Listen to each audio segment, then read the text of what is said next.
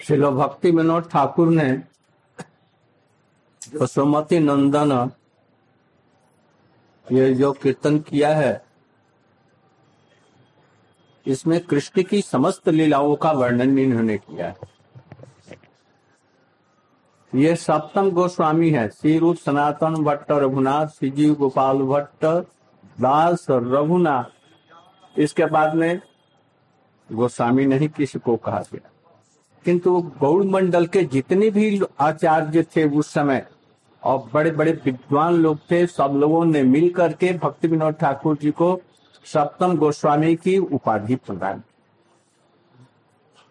हमारे, हम लोग देखते हैं कि नरोत्तम ठाकुर, गोविंद दास जी, लोचन ठाकुर, प्रेमानंद आदि बहुत से कीर्तन पदों की रचना करने वाले लोग हो गए हैं। भक्ति विनोद ठाकुर को उनसे कम नहीं समझना। ये एक तरह से गदाधर पंडित के प्रकाश हैं। इसलिए इनको बहुत उच्च कोटि का ये समझना चाहिए। जसोमती नंदन ब्रजवर नागर। पहले तो ये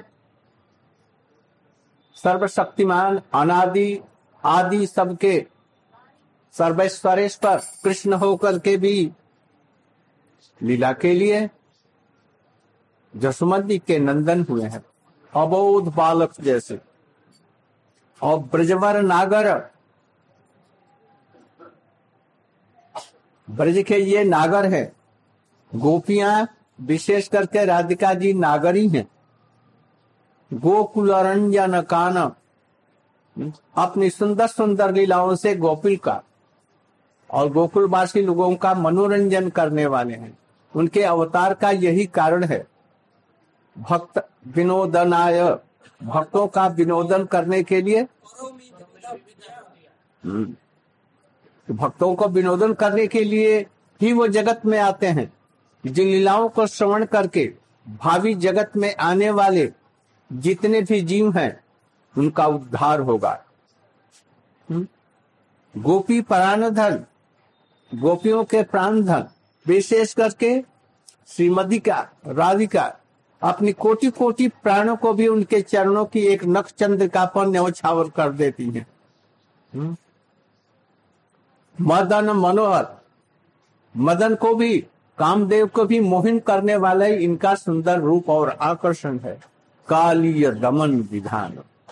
कालिय का दंड विधान कर उसको वहाँ से निकाल करके बाहर कर दिया। अमल हरिनाम अमी अभिलाषा। ये कहने की यहाँ पर क्या सार्थकता है? क्या सार्थकता है? हाँ सार्थकता है। यदि कोई नाम को अच्छी तरह से करे श्रद्धा पूर्वक नाम में ही कृष्ण की जितनी भी लीलाएँ हैं, सब उसमें आदमी देख सकता नाम में ही, ये नाम ही प्रकट होंगे जसोदा का से जन्म ग्रहण कर रहे हैं। वृंदावन के नटवर हैं। कालिय का दमन विधान किया, जन्म ग्रहण किया, पूतना कुमार, जितनी भी लीलाएँ हैं, इस नाम में ही देख सकते हैं। विपन पुरंदर, अब इस नाम में अमीय विलासा अमृतमय विलास है इनका, कृष्ण का। ये नाम में ही आप लोग देख सकते हैं। इसलिए तन नाम रूप चरितादि सुकृतनानु क्रमेण रसना मनसी नियोज्य। तिष्ठन ब्रजे तदानुरागी जनानुगामी कालम नएद अखिलाम कृष्ण नाम करते हुए उनके लीलाओं को स्मरण करो। अपने आप स्मरण पथ में आ जाएँगी। विपिन पुरंदर, नवीन नागौरवर, बंसी बदन सुबासा बंसी बजाया। और ब्रज की जितनी गोपियाँ हैं सब एक दूसरे को न देखते हुए सभी कृष्ण के पास में आई ब्रज जन्म पाल वृंदावन में कृष्ण के जन्म होने से पुतना अगासुर बकासुर धेनुकासुर इत्यादि कितनी भी विपत्तियाँ आई सबको रख, से रक्षा की इन गोप गोपियों की। और राष्ट्र पंचाध्याय का दूसरा? हाँ विष जलापयाद प्याल राक्षसाद वर्ष मातुरात विस्मय आत्मजात विश्व तो भयात कृष्ण ने सब प्रकार से उनकी रक्षा की। कृष्ण नहीं आते तो कौन से इतना उत्पात नहीं कराता? कृष्ण किंतु गोपो ने इसकी तनिक भी नंद बाबा जसोदा ने तनिक भी इसकी चिंता नहीं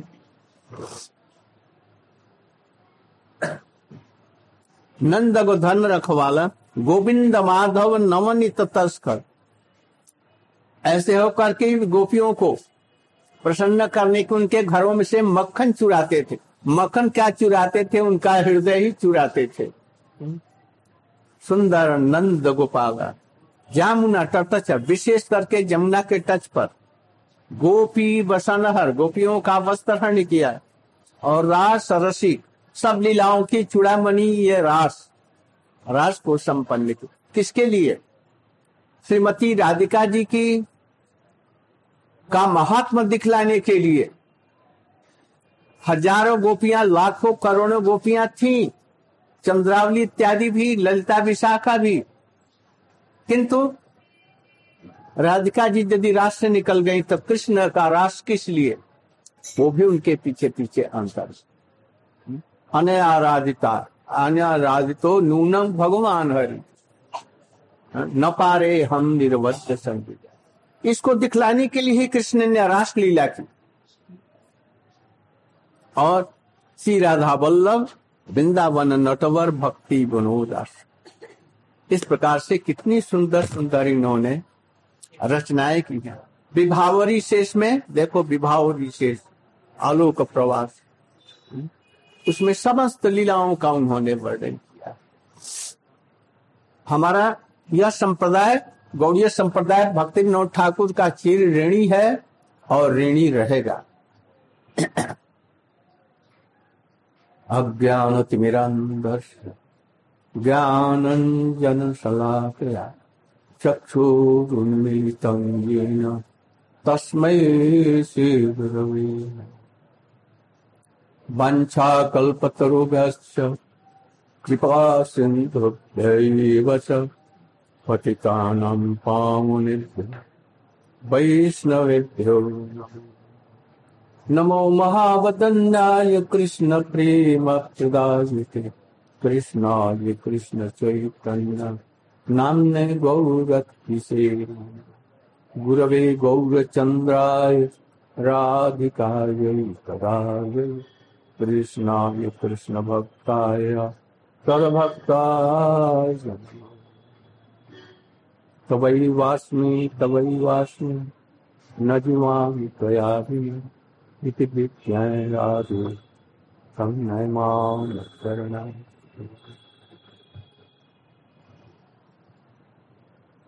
आज रोहिणी नक्षत्र भी है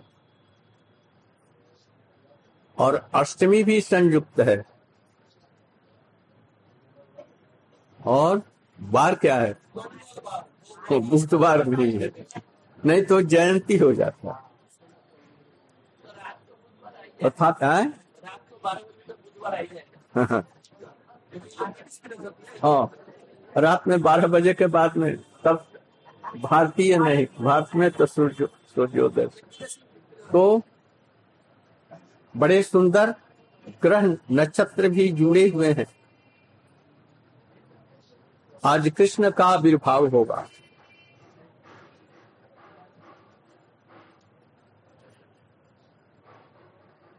जिस प्रकार से श्रीमद भागवत इत्यादि शास्त्रों में मिलता है ब्रह्मा जी सृष्टि करना चाहते थे प्रलय के बाद महाप्रलय के बाद में ब्रह्मा जी सृष्टि करना चाहते थे। सृष्टि की शक्ति तो, तो थी नहीं। तब तक शब्द जल में सुन करके कठोर एक हज़ार वर्षों तक दिव्य वर्षों तक तपस्या भगवान उनके हृदय में आविर्भूत और उनको सृष्टि की शक्ति प्रदान की। उस समय ब्रह्मा जी ने उनसे प्रार्थना किया, सृष्टि तो करूँगा, किंतु मुझे कहीं अभिमान न हो जाए, ये मैं ही सृष्टि करने वाला हूँ। और यदि यह अभिमान आया तो हमारा सर्वनाश हो जाएगा। इसलिए कृपा करके ऐसी कोई उपाय कीजिए जिससे कि मुझको अभिमान न आया सृष्टि का कार्य आपकी इच्छा अनुरूप कर सकूँ। तो उन्होंने चतुश्लोकी श्रीमद भागवत उनको श्रवण कराया।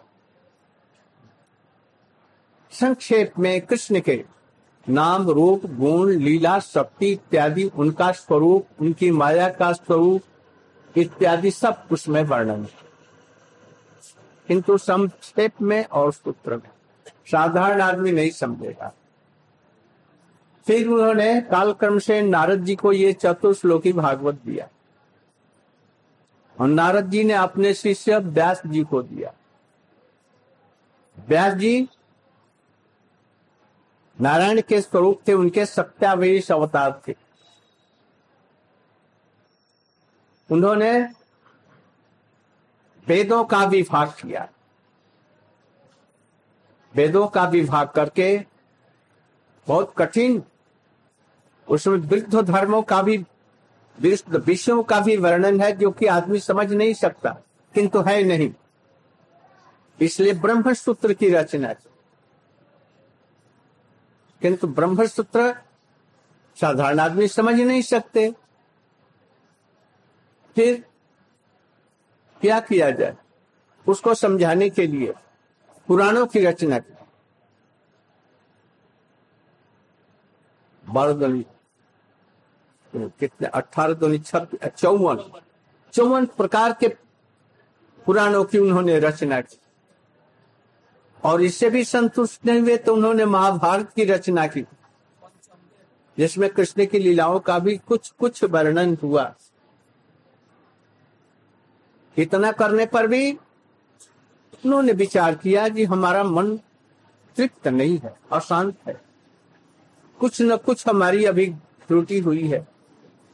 किंतु क्या मुझसे त्रुटि है? समझ नहीं हमने इतने धर्म, कर्म की बातें हाँ वेद, वेदांत, उपनिषद, सब क्यों हमने प्रकाश किया? और फिर भी मेरा चित्त क्यों नहीं प्रसन्न रहा, हो रहा है इतने में नारद ऋषि वहाँ पर तंबूरा बजाते हुए उपस्थित हुए।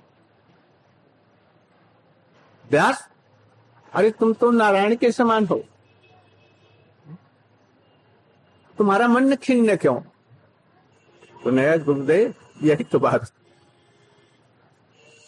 हमने वेदों का विभाग किया, पुराणों की रचना की, महाभारत को भी बनाया, सब कुछ किया।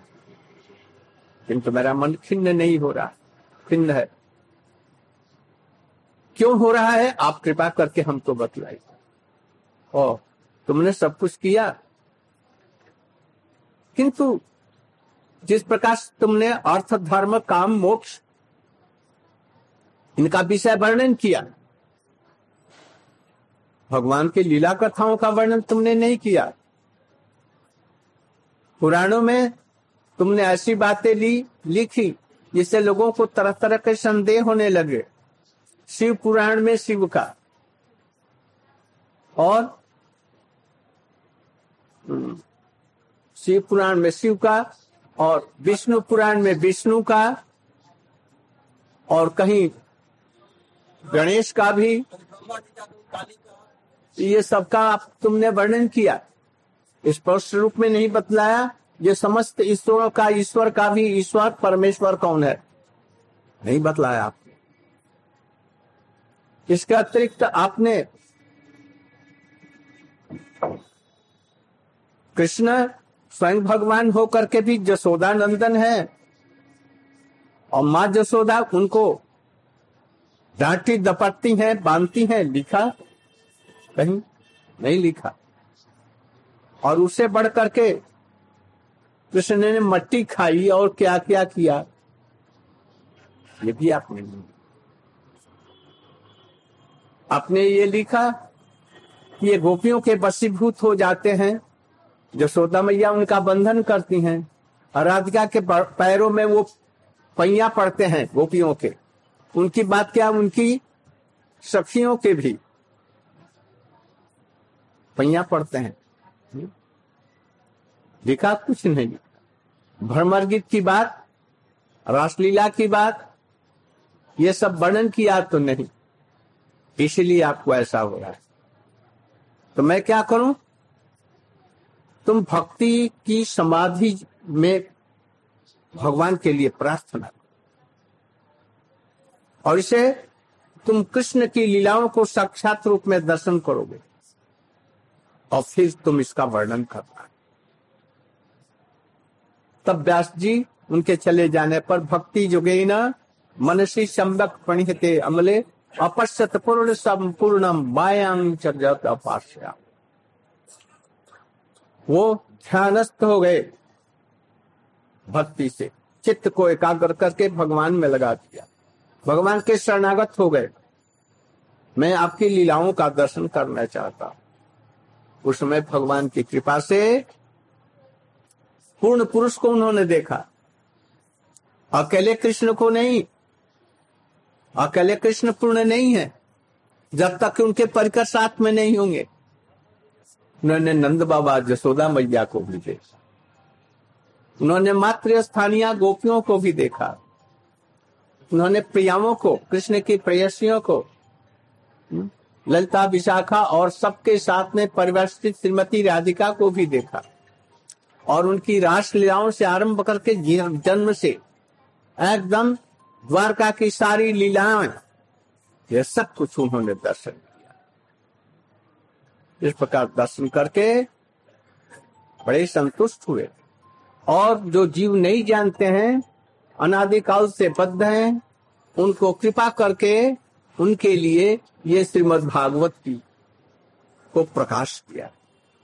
दशा वै सूयमाणायाम कृष्णे परम पुरुषे भक्ति उपपद्यते पुरुष शोक मोह भया।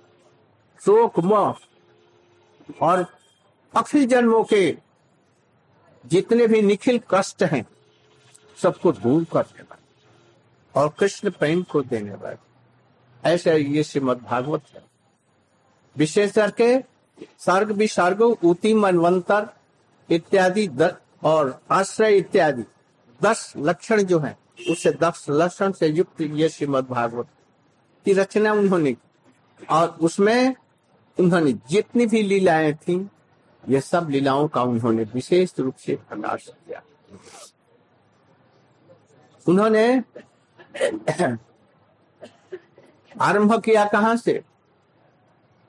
एकदम प्रारंभ से। कैसे?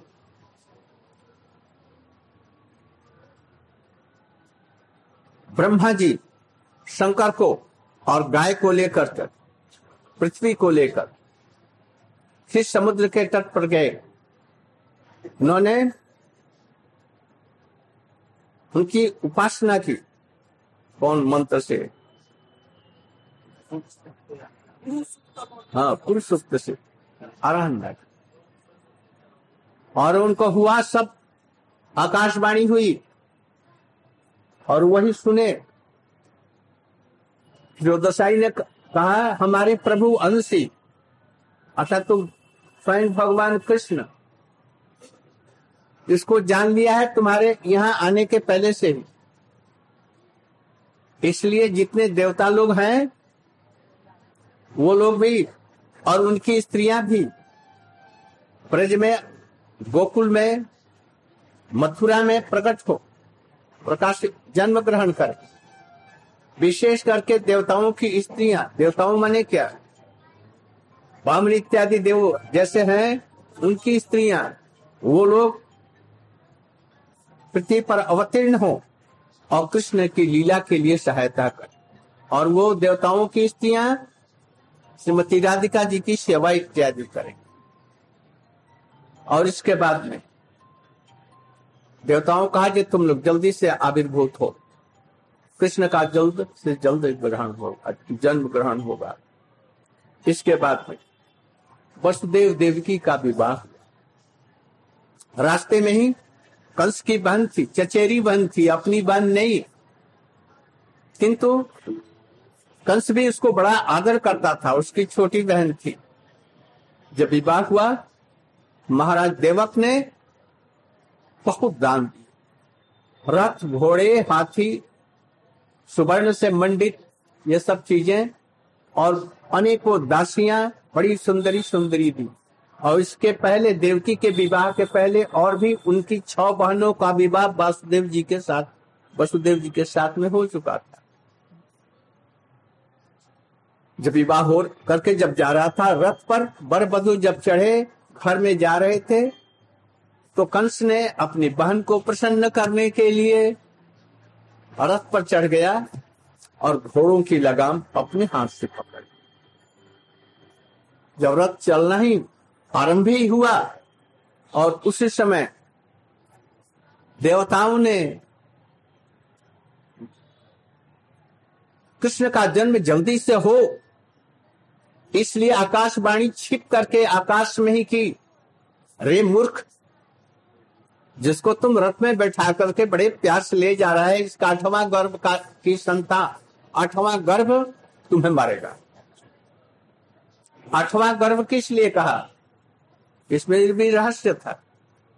आठवें गर्भ का लड़का तुमको मारेगा, ये नहीं कहा। आठवां गर्भ। आठवां गर्भ की माने संतान। संतान में लड़का की लड़की ये नहीं बतलाया। नहीं तो जबकि देवकी को कृष्ण पैदा हुए, गोकुल में चले गए और वहाँ से वो लड़की को लेकर के आए। कंस को संदेह ना हो जाए कि ये ये लड़का हुआ और लड़की कहाँ से आ गई। इसलिए गर्भ पहले से ही कहा, जिससे कि ये कंस समझ न सके। वो देवकी का ही पुत्री समझे और उसकी हत्या करे। इसलिए जितना पाप करेगा जल्दी, उतना ही भगवान जल्दी से निकट आएँगे। बहुत से इसके रहस्य इत्यादि। इस प्रकार से मारने के लिए प्रस्तुत हुआ। घोड़े की लगाम छोड़ दी। और जिससे लगाम पकड़ा था, उससे तलवार खेच ली। और जिससे और एक हाथ से चाबुक था। वो चाबुक को छोड़ करके केस पकड़ लिया और एकदम गले के पास में तलवार लेकर के मारना ही चाहता था। बसदेव जी ने कहा दैवबाड़ी मिथ्या नहीं होगी। उसने कहा, कंस सोचा नास्तिक है, उसकी वाणी पर विश्वास नहीं किया। आठवां, आठवीं संतान तुम्हें मारेगा, जब आकाश आकाशवाणी हुई तो मारेगा ही। यह तो निश्चित था। किंतु कस, कंस ने समझा इसको हम मिथ्या कर देंगे, इसको मार डालेंगे। तो और वसुदेव जी क्या समझे? जब वाणी ऐसी हुई आकाशवाणी तो जैसे तैसे मरेगा ही। इसलिए हमको कुछ प्रयास करना चाहिए। ये कह करके उसको साम, दाम, दंड, भेद सब प्रकार से समझाया। किंतु दुष्ट नहीं माना तो उन्होंने कहा अच्छा देखो देखो, इसे तो तुम्हें भय नहीं है। ये तो तुम्हारी छोटी बहन है और विवाह का उत्सव है, ऐसी दशा में मारना नहीं चाहिए। इसके जो लड़के होंगे, प्रत्येक लड़के को ही मैं तुम्हें दे दिया करूँगा, तुम मार डालना। इस पर कंस, उनकी बातों को विश्वास किया ये वसुदेव जी कभी झूठ नहीं बोलते। ठीक है। छोड़कर उनको, छोड़ दिया देवकी को, वो अपने घर गए। किंतु प्रसन्न नहीं हुए। यानी ये दुष्ट लोग जब कभी भी कोई भी बात कर सकते और साधु लोग क्या कर सकते, कृष्ण के लिए सब कुछ कर सकते हैं। पुत्र हुआ पहला और वो कंस को दे आया। कंस ने कहा, बड़े प्रसन्न कंस बड़ा प्रसन्न हुआ। ओ, आप वसुदेव जी, आप लड़के को ले जाइए, जिससे तो मेरी मृत्यु नहीं है। ले गया।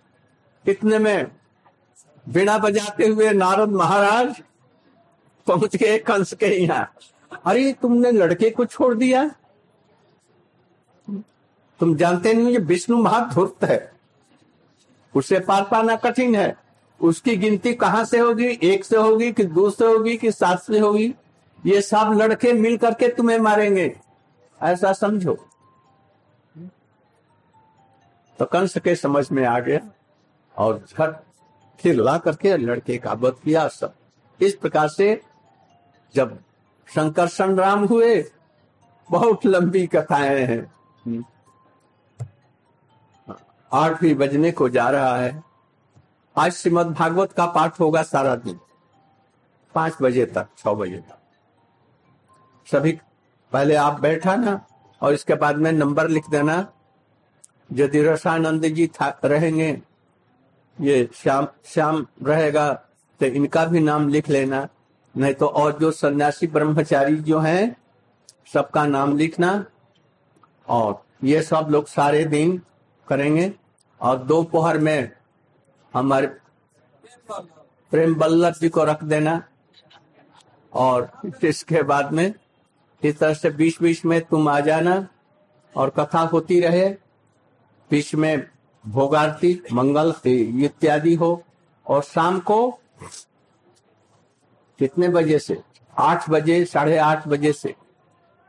वहाँ पर कलाकार लोग आएँगे, उनका कीर्तन होगा, रात में अभिषेक होगा, उसकी भी तैयारी सब करना। इस तरह से सभी तैयारियाँ होगा इस प्रकार से कृष्ण ने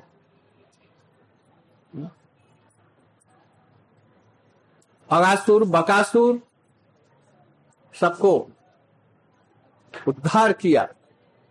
कालिए का भी यहाँ से हटाया और फिर केसी दैत्य इत्यादि का वध किया। इसके पहले रास भी किया। इसके बाद में फिर मथुरा आए। मथुरा में उनका यज्ञ पवित्र हुआ। गुरुकुल में पढ़ने के लिए गए। वहाँ सुदाम इत्यादि के साथ में थे और जब उनकी पढ़ाई समाप्त हो गई तो गुरु जी को क्या देंगे? उनसे पूछा, आपको क्या मैं दू? दक्षिणा। मैं, हमारा पुत्र मर गया और समुद्र में डूब करके उसको तुम ला दो। तो कृष्ण बलदेव जी के साथ में गए। पहले तो गए समुद्र में। समुद्र के अधिष्ठात्री देवता वरुण देव ने कहा डूबा तो यहाँ किंतु शंख नाम का शंख चूड़ का नाम का ही शंखासुर ने उसको निगल लिया। शंखासुर के को गए, मारा, देखा जो, वहाँ पर भी।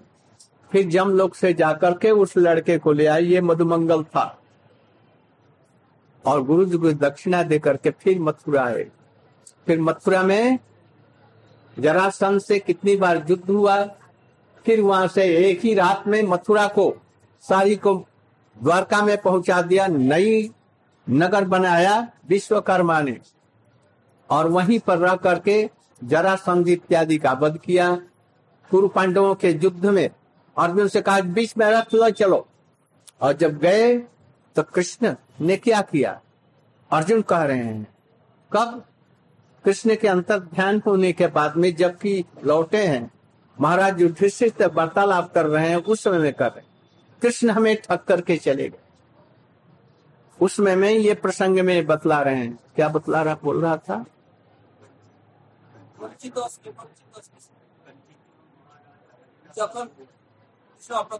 तो ज़ोर से कृष्ण के बाद महाराज हाँ युधिष्ठिर महाराज के पास में गए और वहाँ पर कहने लगे, हा, है, कृष्ण में ठक करके चले गए। उन्होंने, हमको, मुझे कहा रथ मैंने कहा रथ ले चलो बीच में। दोनों सेनाओं के। तो कृष्ण ले गए। हमारे साथी बनेंगे कृष्ण। स्वयं भगवान हो करके की हमारे साथी पड़े। यही नहीं, हमारे घोड़ों का पैर दबाया। उनको पानी पिलाया। और फिर वहाँ पर जाकर के बीच में दोनों सेनाओं के बीच में द्रोण, कर्ण, दुर्योधन इत्यादि द्रोणाचार्य इत्यादि सबकी आयु हरण कर ली। इसलिए मैं तो निमित्त मात्र रहा। मैंने नहीं किसी को मारा। और विश्व रूप दिखला करके हमको विश्वास दिलाया, देखो हमने सबको मार रखा है। निमित्त मात्र भाव साथ ऐसे कृष्ण। हम लोग उनको समझ नहीं सके, आदर नहीं दे सके। हाय हाय, अब वो हमें छोड़ करके चले। इस प्रकार से लीलाओं का संपादन करते हुए अंत में श्रीमद् भागवत के द्वादश स्कंद अंत में, नाम संकीर्तनम जस्य सब पाप प्रणाशनम प्रणामो दुख समनम तम नमामि हरि। यहीं पर कह करके श्रीमद् भागवत को समाप्त। अब ये होगा, अभी परिक्रमा कर लेगा। भाई, कोई चौकी इत्यादि दे देना, जो वक्ता लोग बैठेंगे ऊपर। और तब बताएगा महाराज